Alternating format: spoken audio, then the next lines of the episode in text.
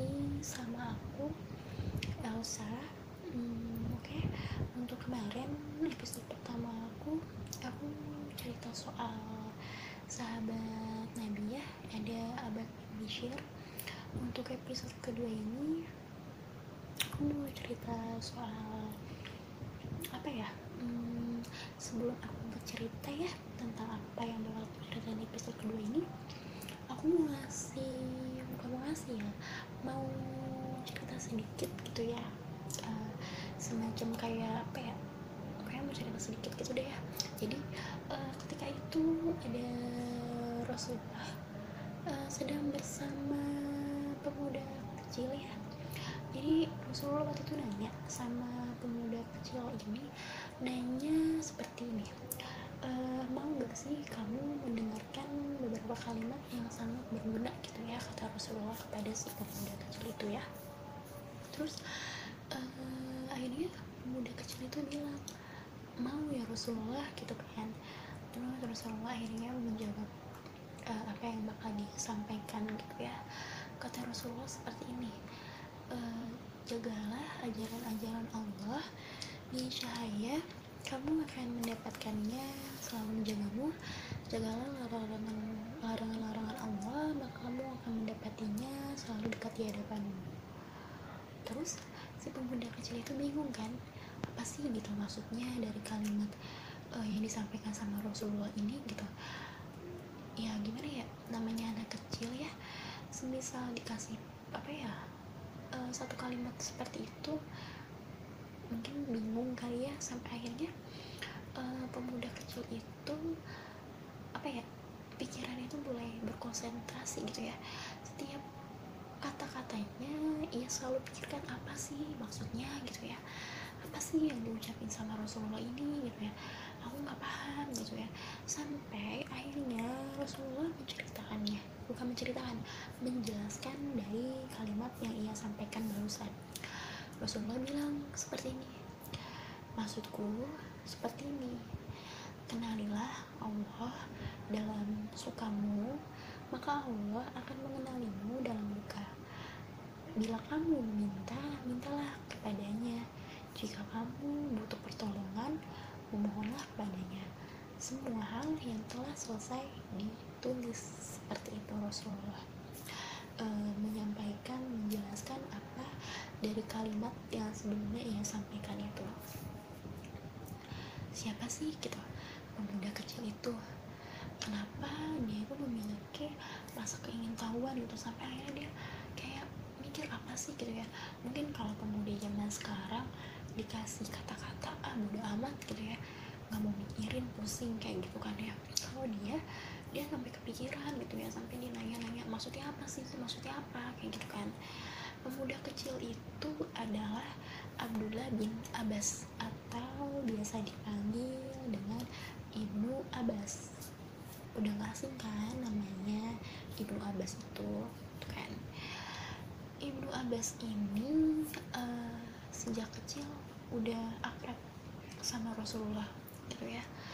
Sampai keakrabannya Rasulullah dengan Ibnu Abbas ini menjadikan Ibu Abbas tumbuh menjadi seorang laki-laki dengan kepribadian yang sangat luar biasa. E, terutama keikhlasannya keberaniannya dan kasih sayangnya gitu.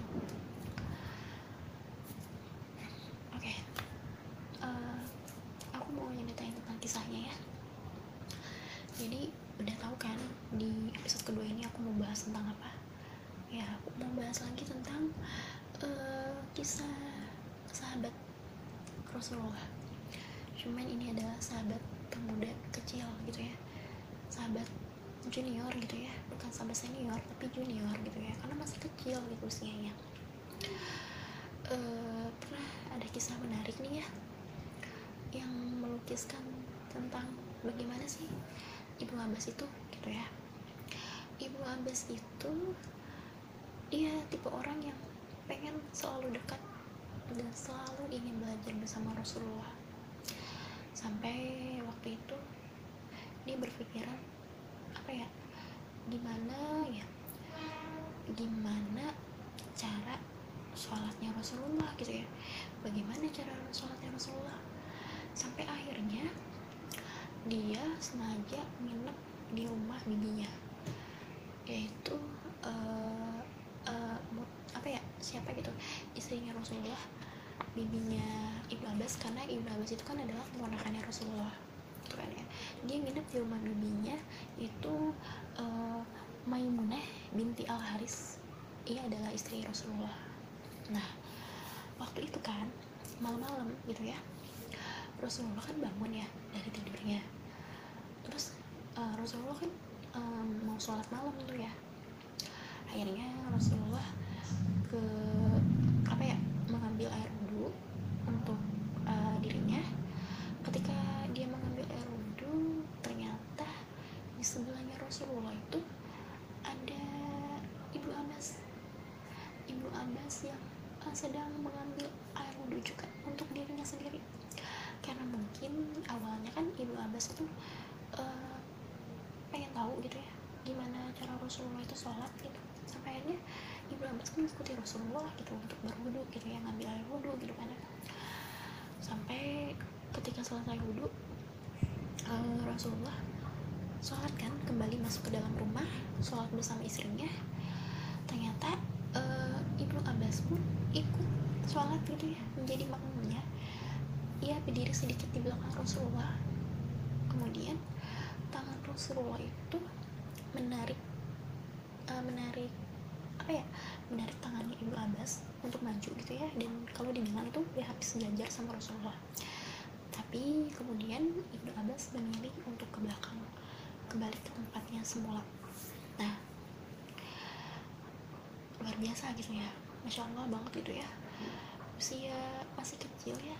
Uh, waktu aku baca cerita soal ini nggak dijelaskan berapa usianya ya karena itu hanya dijelaskan pemuda kecil gitu ya. Tapi dia memiliki rasa ingin tahu yang cukup besar ya. Terus selesai sholat Rasulullah nanya kan sama Ibu Abbas kenapa kamu malah mundur. Pas pas uh, beliau kayak menarik uh, tangannya untuk maju sejajar dengan Rasulullah. Terus Ibu Abbas itu bilang wahai kekasih Allah dan manusia tak pantas kiranya aku berdiri sejajar dengan putusan Allah. Masya Allah banget jawabannya itu ya, ya Allah gitu ya. Rasulullah nggak marah gitu ya Rasulullah nggak menunjukkan rasa marahnya gitu ya. Malah beliau itu tersenyum ramah gitu ya. Tersenyum gitu ya karena eh masya Allah gitu ya kalau aku melihat senyuman Rasulullah mungkin itu udah menunjukkan hati aku gitu ya. Hati siapa pun yang melihat senyum Rasulullah. Uh, sampai uh, waktu itu Rasulullah berdoa kepada Allah gitu ya ya Allah semoga uh, Ibu Abbas ini diberikan kalian dalam agamamu dan diajarilah dalam uh, tentang tafsir kitabmu gitu kan? Abdullah bin Abbas ini dia lahir sebelum Rasulullah hijrah. Dan ketika Rasulullah wafat usia Ibnu Abbas ini dijelaskan di kisahnya itu sekitar umur 13 tahun seumuran dengan Ali bin Abi Thalib Usama bin Zaid ya, dan sahabat-sahabat kecil lainnya. Ketika Rasulullah wafat Ibu Abbas benar-benar merasa sangat kehilangan banget ya. Masya Allah benar-benar ya, ya Allah gitu ya. Karena gimana? Gimana nggak merasa kehilangan gitu ya? Karena Rasulullah dengan Ibu Abbas itu sangat dekat sangat akrab gitu ya. Sampai uh, Ibu Abbas akhirnya bangkit dari kesedihannya. Dia bilang seperti ini imanku nggak boleh nggak boleh layu gitu ya. Meskipun Rasulullah telah berpulang gitu kan. Aku nggak boleh apa ya semangat aku nggak boleh berkurang gitu kata Ibu Abbas ya saat itu.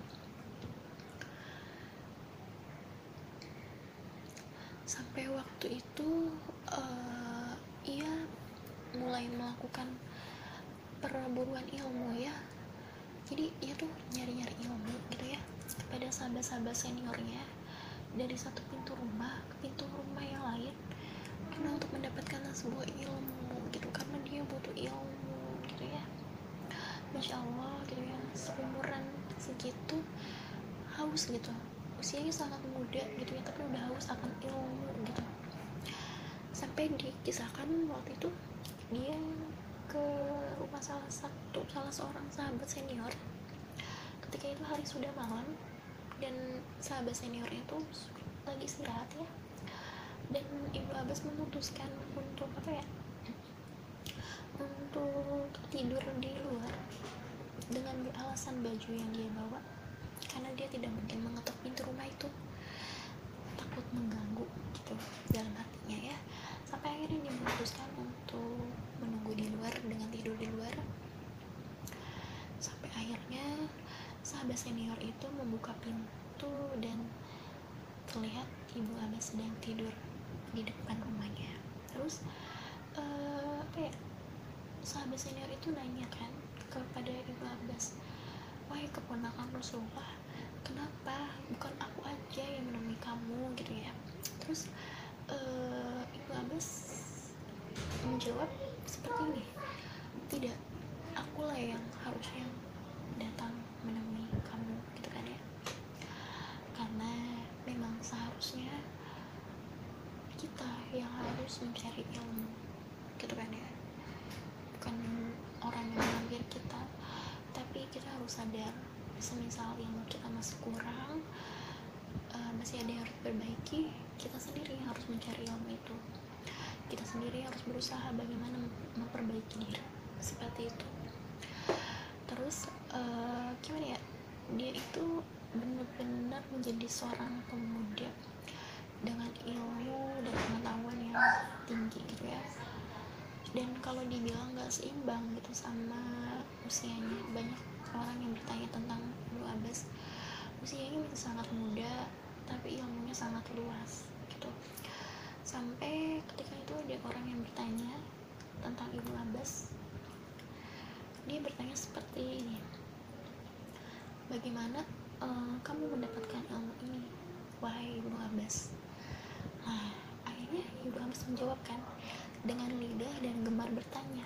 Ya, Ibu Abbas sangatlah gemar untuk bertanya tentang apa yang ingin dia ketahui. Terus Ibu Abbas bilang lagi dengan akal yang suka berpikir. Ya, Ibu Abbas adalah tipe orang yang sangat suka berpikir. Dia sangat berkonsentrasi. Dan setiap apa ilmu yang ia dapat selalu cepat diserapnya dan pikirannya itu tajam gitu. Terus karena keilmuannya yang sangat tinggi itu ia sempat menjadi bukan sempat ya ia sebagai kawan dan lawan berdiskusi para sahabat seniornya. Contohnya Umar bin Khattab Umar bin Khattab selalu memanggil Ibu Abbas untuk duduk bersama dalam sebuah musyawarah. Jadi ketika Umar bin Khattab melakukan musyawarah ia selalu memanggil Ibu Abbas gitu kan ya? Pendapat-pendapatnya selalu didengar oleh Umar bin Khattab. Sampai seketika itu Ibu Abbas dijuluki oleh Umar bin Khattab sebagai pemuda tua gitu kan ya Alhamdulillah gitu ya doa Rasulullah yang meminta kepada Allah agar menjadikan Ibu Abbas sebagai seorang yang perkara agama telah terwujud gitu ya sudah Allah kabulkan doanya.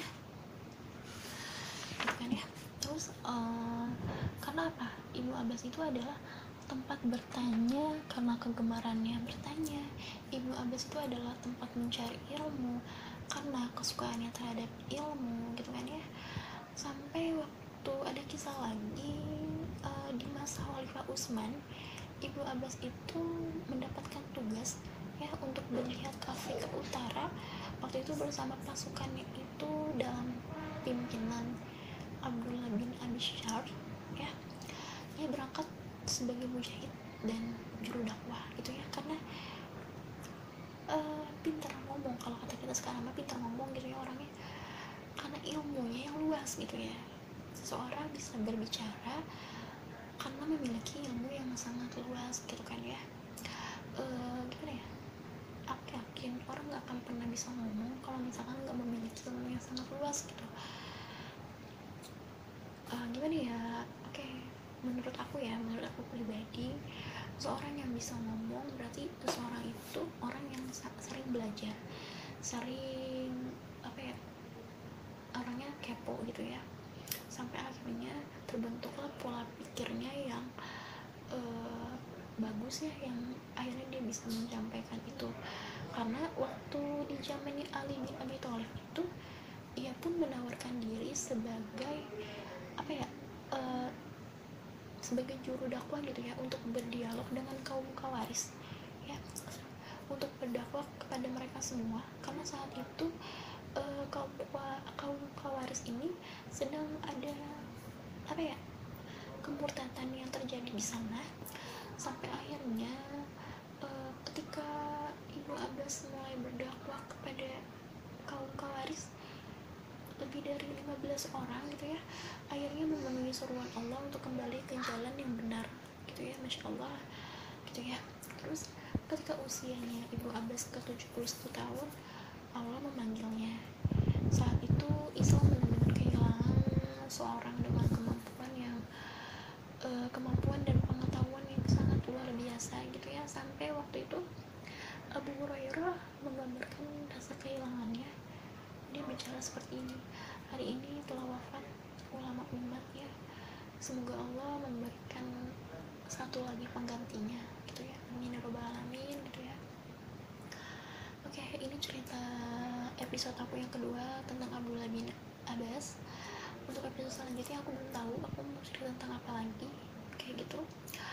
Untuk episode kedua ini mungkin cukup sekian dari cerita aku semoga kita semua bisa mengambil hikmahnya ya.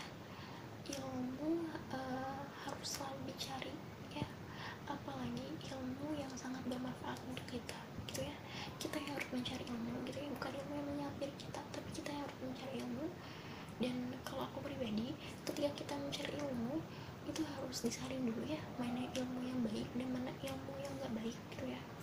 Karena uh, seseorang yang berilmu belum belum juga belum, belum pasti juga orang itu benar. Jadi ketika kita berilmu uh, kita juga harus apa ya menilai gitu. Ini baik buat kita apa enggak? Ini uh, oh ini buruk. Ya udah dibuang yang buruknya gitu. Jangan semua ilmu diserap seperti itu. Jadi harus pilih-pilih juga gitu ilmu yang baik seperti apa dan ilmu yang buruk yang harus dijauhkan itu seperti apa gitu. Karena kalau misalkan orang berilmu tapi apa ya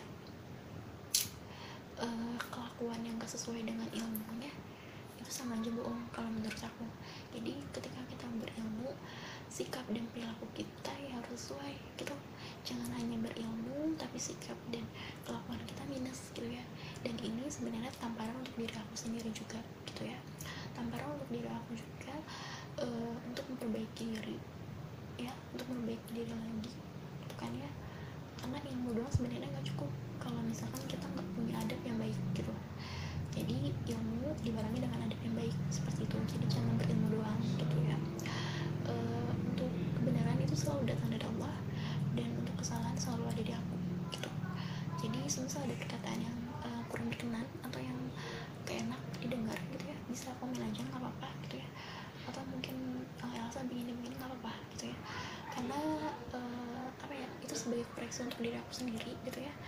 Uh, untuk memperbaiki diri aku sendiri gitu. Apa ya uh, seneng aja gitu kalau misalnya ada yang komen tentang aku ya nggak apa-apa gitu ya. Jadi untuk ini untuk episode kedua sekian dari aku. Mohon maaf bila ada yang salah. Assalamualaikum warahmatullahi wabarakatuh.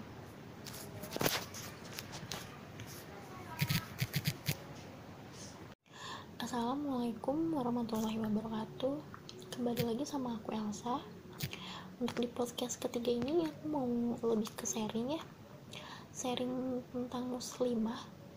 Mungkin di episode ke satu dan kedua itu aku kan membahas soal para sahabat uh, kisah para sahabat nabi. Untuk episode ketiga ini aku lebih kayak mau ke sharing soal muslimah. Gitu kan ya? Soalnya banyak gitu sekarang yang nanya gimana sih? gitu jadi muslimah yang produktif itu gitu kan. Apalagi dengan situasi seperti sekarang gitu ya lagi pandemi dan kita kebanyakan orang muslimah gitu ya entah muslimah atau orang lain ya. Uh, entah itu cowok atau cewek gitu kan ya. Kebanyakan lagi ada di rumah gitu ya. Baik itu orang dewasa ataupun itu anak kecil gitu ya. Kebanyakan mereka lagi diam di rumah gitu ya. Karena emang nggak boleh ke mana-mana gitu kan ya. Lagi kayak kayak gini gitu. Menurut aku hmm, muslimah yang produktif itu adalah bukan dia produktif di rumah aja ya. Tapi meskipun dia di rumah muslimah itu yang produktif itu harus bisa berkontribusi yang diberikan olehnya untuk masyarakat gitu. Meskipun diem di rumah aja tapi dia harus bisa gitu memberikan hal-hal yang positif untuk masyarakat gitu baik dalam bentuk lisan maupun tulisan gitu pada dasarnya itu kan produktif itu kan bukan hanya sesuatu yang besar tetapi juga hal-hal kecil gitu yang bisa dilakukan oleh semua orang oleh muslimah gitu kan ya yang mampu memberikan dorongan yang positif bagi orang lain bahkan dalam lingkungan yang paling kecil gitu. Lingkungan yang paling kecil seperti keluarga nah kalau misalkan kita memberikan uh, sesuatu suatu apa ya hal yang bersifatnya bermanfaat. Contohnya gini aku punya adik. Uh, aku gini ke dia misalkan aku bilang gini ke dia dek ayo gitu. Uh, kita ini yuk apa lihat kajian-kajian online kayak gitu kan. Nah itu kan kita memberikan uh, hal yang positif untuk adik kita sendiri gitu kan. Daripada kamu lihat uh, YouTube yang gak jelas maksudnya yang gak memberikan manfaat untuk kamu mendingan kita uh, dengerin kajian gitu kan. Itu kan manfaat untuk diri kita sendiri. Itu dalam lingkungan yang paling kecil sedikit sekalipun gitu. Terus kalau misalkan di lingkungan yang paling besar seperti aku sekarang. Aku bikin podcast kan. Nah kenapa aku bikin podcast? Karena aku rasa sekarang media sosial itu udah canggih banget gitu kan ya. Kesempatan aku nih seorang muslimah gitu untuk melakukan hal-hal yang produktif udah banyak gitu. Udah banyak caranya gitu. Jadi aku harus bisa nih gitu ya memberikan kontribusi untuk masyarakat memberikan manfaat untuk masyarakat gak cuma hanya untuk diri aku sendiri atau untuk keluargaku tapi untuk semua orang juga gitu. Maka udah nggak ada alasan gitu. Untuk kita seorang muslimah yang mager banget gitu ya yang mager males gerak gitu aliasnya ya. Karena nggak ada alasan gitu. Kita udah dikasih media sosial yang canggih ya kita manfaatin gitu dengan sebaik-baiknya gitu ya. Oke itu sekian dari itu dulu ya. Sekian dari penjelasan aku secara garis besarnya. Muslimah yang produktif itu seperti apa? Gitu. Nah tolak ukur muslimah yang memiliki kepribadian unggul yaitu muslimah yang bisa produktif gitu. Untuk tipsnya aku memberikan sedikit tips ya untuk gimana sih gitu ya. Seorang muslimah selalu bisa gitu melakukan hal-hal yang produktif gitu. Uh, yang pertama kalau kata aku ya kita harus memiliki niat yang lurus gitu. Karena kunci dari segala perbuatan adalah adanya niat yang lurus dan ikhlas. Gimana sih cara niat yang lurus itu? Ikhlas tuh kayak gimana gitu? Niat yang lurus itu niat kita yang melakukan segala sesuatu itu didasarkan karena Allah gitu semata-mata karena Allah gitu kan ya. Kenapa sih? Gitu. Kenapa sih karena Allah gitu? Karena kalau misalkan kita niatnya karena manusia ketika manusia itu nggak menganggap kita gitu ya kita bakal kecewa gitu. Contohnya gini aku bikin podcast ini niat aku karena Allah. Aku ingin memberikan eh, hal-hal uh, yang bermanfaat untuk semua orang dan untuk diri aku sendiri juga tamparan untuk diri aku sendiri juga. Kalau misalkan aku niatnya karena manusia misalkan aku niat bikin podcast ini karena seseorang gitu ketika seseorang itu nggak menyukai podcast aku nah aku bakal berhenti. Aku bakal down dan aku bakal merasakan kecewa. Berhentilah nggak bikin podcast lagi. Tapi kalau niat aku karena Allah aku nggak akan pernah terpengaruh gitu. Ketika ada seseorang yang nggak menganggap aku gitu aku nggak akan terpengaruh itu. Tapi bukan cuma niat yang lulus aja gitu. Kita meskipun kita udah punya niat yang lulus tapi nggak dibarengin sama kerja keras maka kita akan pernah konsisten untuk melakukan semua segala perbuatan itu. Jadi kalau kita punya niat harus dibarengi dengan kerja keras. Niat dan kerja keras itu akan melahirkan konsistensi gitu ya dalam melakukan semua perbuatan. Karena dengan niat adalah kunci dari semua pekerjaan. Kita mau melakukan pekerjaan pasti diniatkan dulu dong. Misalkan kita mau nyari kerja niat dong kita harus niat gitu kan ya. Karena itu adalah kunci semua pekerjaan. Kita mau belajar baca doa dulu gitu kan.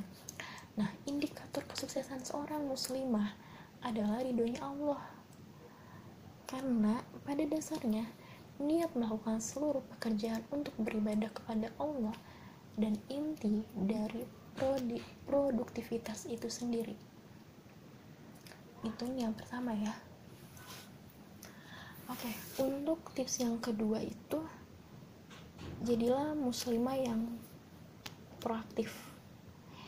Artinya muslimah yang selalu memiliki inisiatif untuk melakukan kebaikan dan berusaha terus untuk menjadi dirinya lebih baik.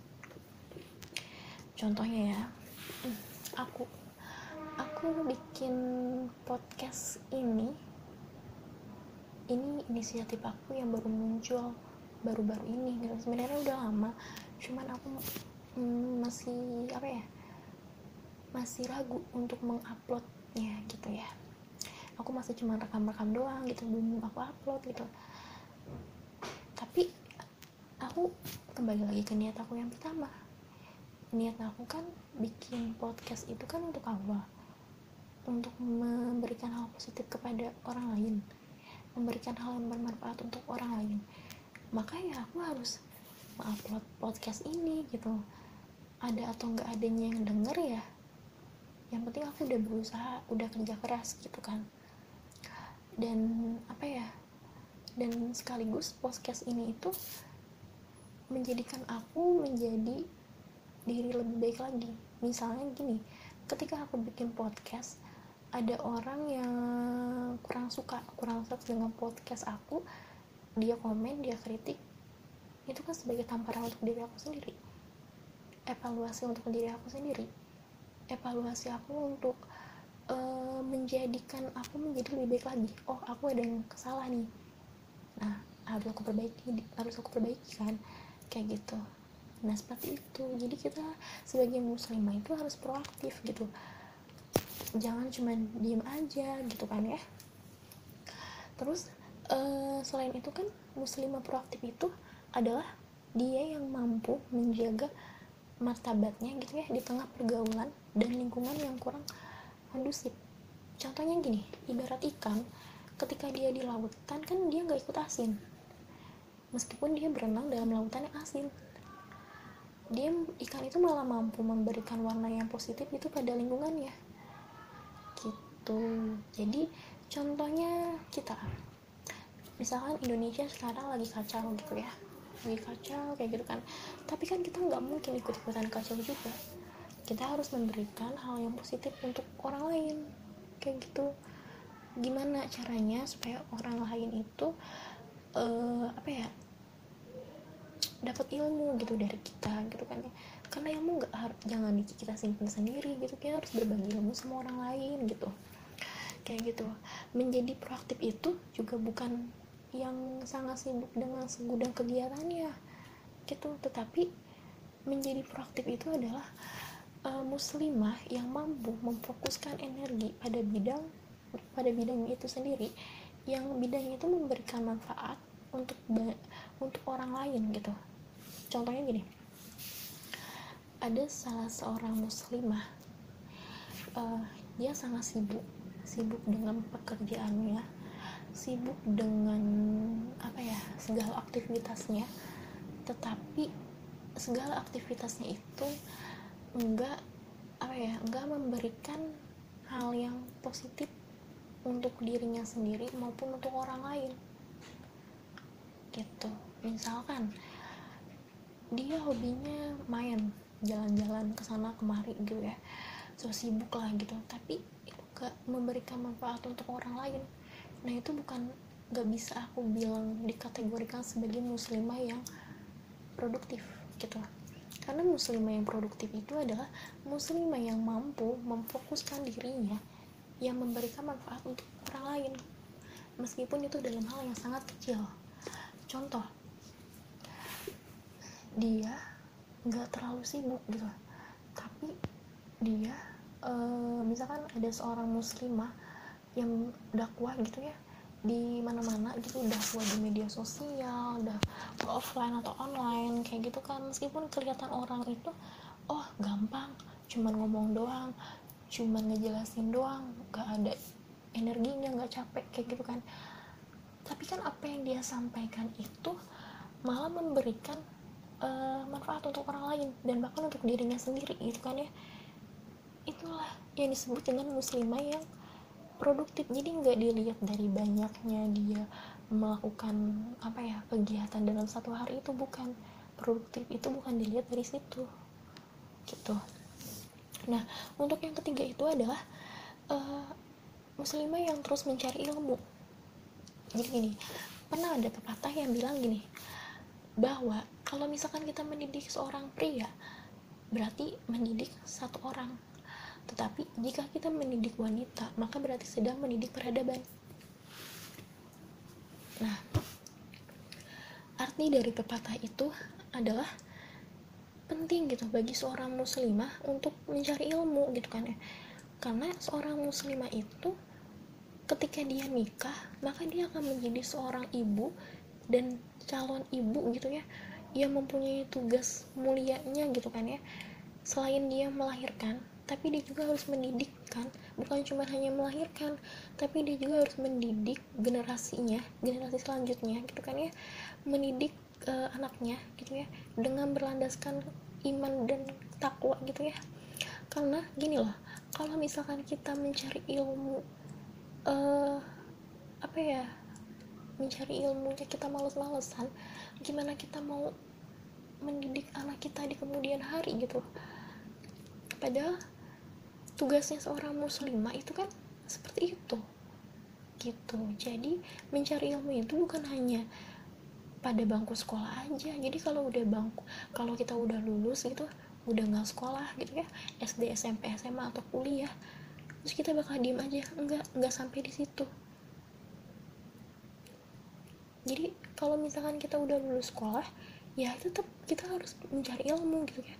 Kayak kemarin aku bilang di kisahnya ibu Abbas kita harus mencari ilmu gitu. Meskipun kita udah lulus sekolah kita bisa mencari ilmu melalui kajian, seminar gitu kan ya dari dunia online mana pun gitu ya. Bisa kita baca-baca buku sumber-sumber yang di mana aja bisa kita dapetin dan dari mana aja gitu. Banyak kok nggak cuman uh, offline ya online juga bisa kan.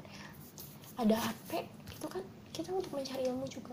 Carilah sesuatu yang sangat bermanfaat untuk kita dan bisa kita sampaikan juga untuk orang lain gitu.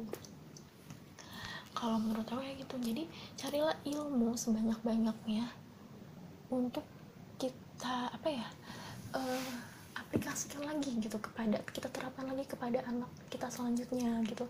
Jangan sampai udah sekolah udah aja gitu diem aja.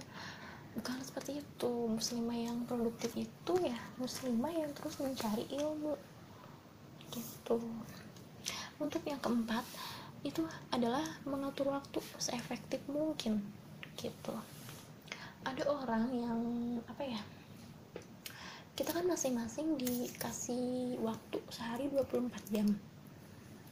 Nah gunainlah itu waktu sebaik mungkin untuk hal-hal yang bermanfaat. Jangan sampai kita menyanyiakan waktu sepanjang hari sepanjang hari selama 24 jam untuk hal yang gak berguna gitu buat apa gitu ya maksud aku. Ya kalau misalkan besoknya kita masih hidup gitu. Coba kalau misalkan kita besoknya udah nggak hidup gitu. Tiba-tiba udah ada di alam kubur gitu. Ya kemarin-kemarin kita nggak ngelakuin hal-hal yang bermanfaat. Itu kan sangat rugi banget. Rugi sangat rugi gitu ya.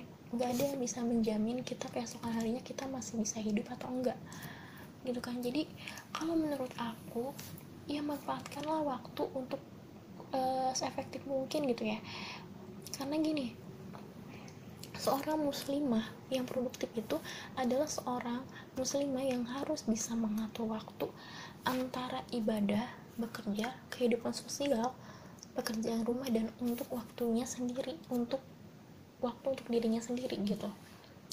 Jadi jangan sampai kita uh, apa ya? Contohnya gini, tiap harinya kita cuma main HP doang main HP doang.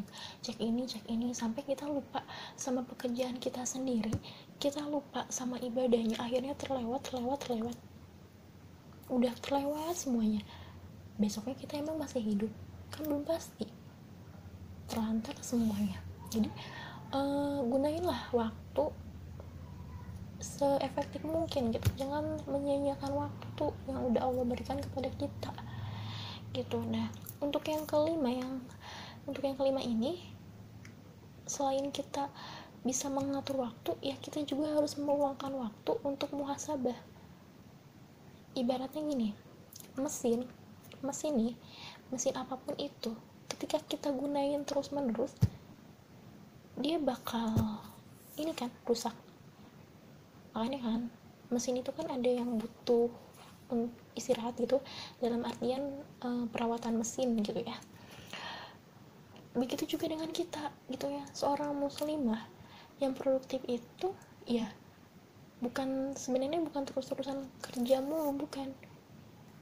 Tapi seorang muslimah itu kita juga harus bisa meluangkan waktu untuk kita muhasabah untuk kita mengevaluasi diri yaitu dengan kita sering-sering melakukan muhasabah bagaimana gitu? Uh, bagaimana sih kita gitu selama seminggu ini gitu evaluasi kita tuh kayak gimana? Hubungan kita sama Allah itu seperti apa? Makin meningkat gak sih kualitas ibadah kita? Apa kita kualitas ibadahnya makin menurun? Nah kalau misalkan kualitas ibadah kita menurun apa sih gitu yang harus kita perbaiki? Apa sih yang harus kita evaluasi? Setelah kita tahu apa yang harus kita perbaiki dan apa yang harus kita evaluasi ya kita catat gitu bikin catatan-catatan kecil gitu kan ya sebagai bahan untuk memperbaiki diri bikin rencana-rencana atau target-target gitu ya untuk kita bisa menjadi diri menjadi lebih baik lagi gitu. Sehingga besok-besok kita nggak akan gitu lagi gitu. Jadi mungkin itu tips dari aku. Sebenarnya masih banyak cuman pas paling aku bakal sampein nanti di episode keempat. Uh, untuk episode ketiga mungkin sekian aja ya dari aku. Nanti aku lanjutin lagi tips keenamnya di episode selanjutnya. Uh, semisal ada yang salah dari perkataan aku boleh di komen karena itu untuk menjadikan diri aku menjadi lebih baik lagi gitu. Takutnya ada yang kurang atau gimana gitu boleh. Uh, oke okay, sekian dari aku. Untuk kebenaran selalu datang dari Allah dan untuk kesalahan selalu ada di aku. Assalamualaikum warahmatullahi wabarakatuh.